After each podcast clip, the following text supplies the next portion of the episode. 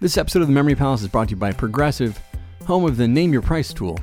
You say how much you want to pay for car insurance, and they'll show you coverage options that fit your budget. It's easy to start a quote. Visit progressive.com to get started. Progressive Casualty Insurance Company and affiliates, price and coverage match limited by state law. This is the Memory Palace. I'm Nate DiMeo. A postcard from the Waldorf Astoria, May 19th, 1910.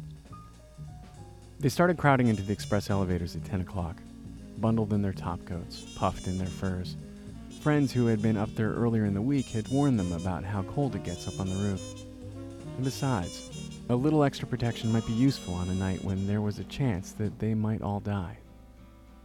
Astronomers had been in heaven. They had trained their telescopes on Halley's Comet as soon as it rounded the bend on its 76 year circuit.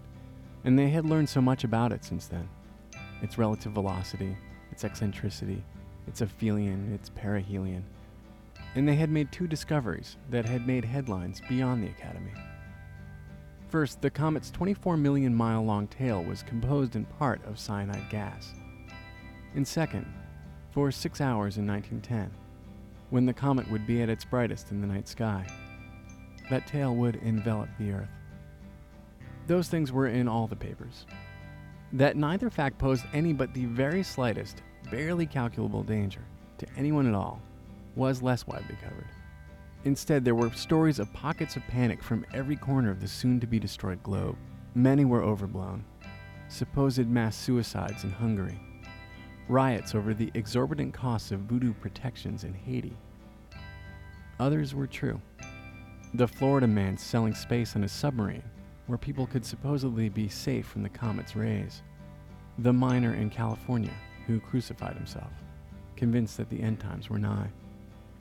But here were well bred and well read Manhattanites, stepping off the elevator and into the most exclusive party in the world, knowing that the chances that that world might end were incredibly small, but still big enough to make the whole thing extra fun. So onto the roof of the Waldorf Astoria, and into the crisp night air, into its music and its French perfume and its cigarette smoke. The women compared their new comet pins with their gold tails and diamond fireballs. The men got them comet cocktails from the bar.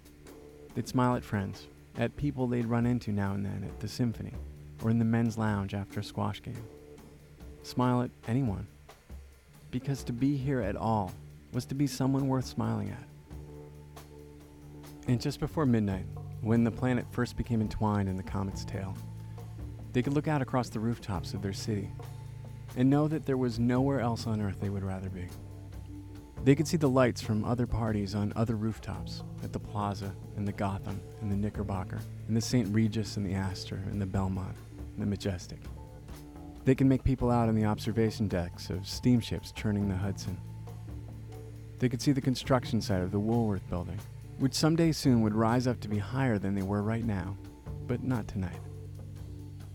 They could look out to New Jersey, where the mayor of Woodbury had ordered the police department to make wake up calls to make sure no one slept through the big moment. They could look down on the tenement roofs and down on the people who lived there. People who read the rags that sowed fear to sell papers.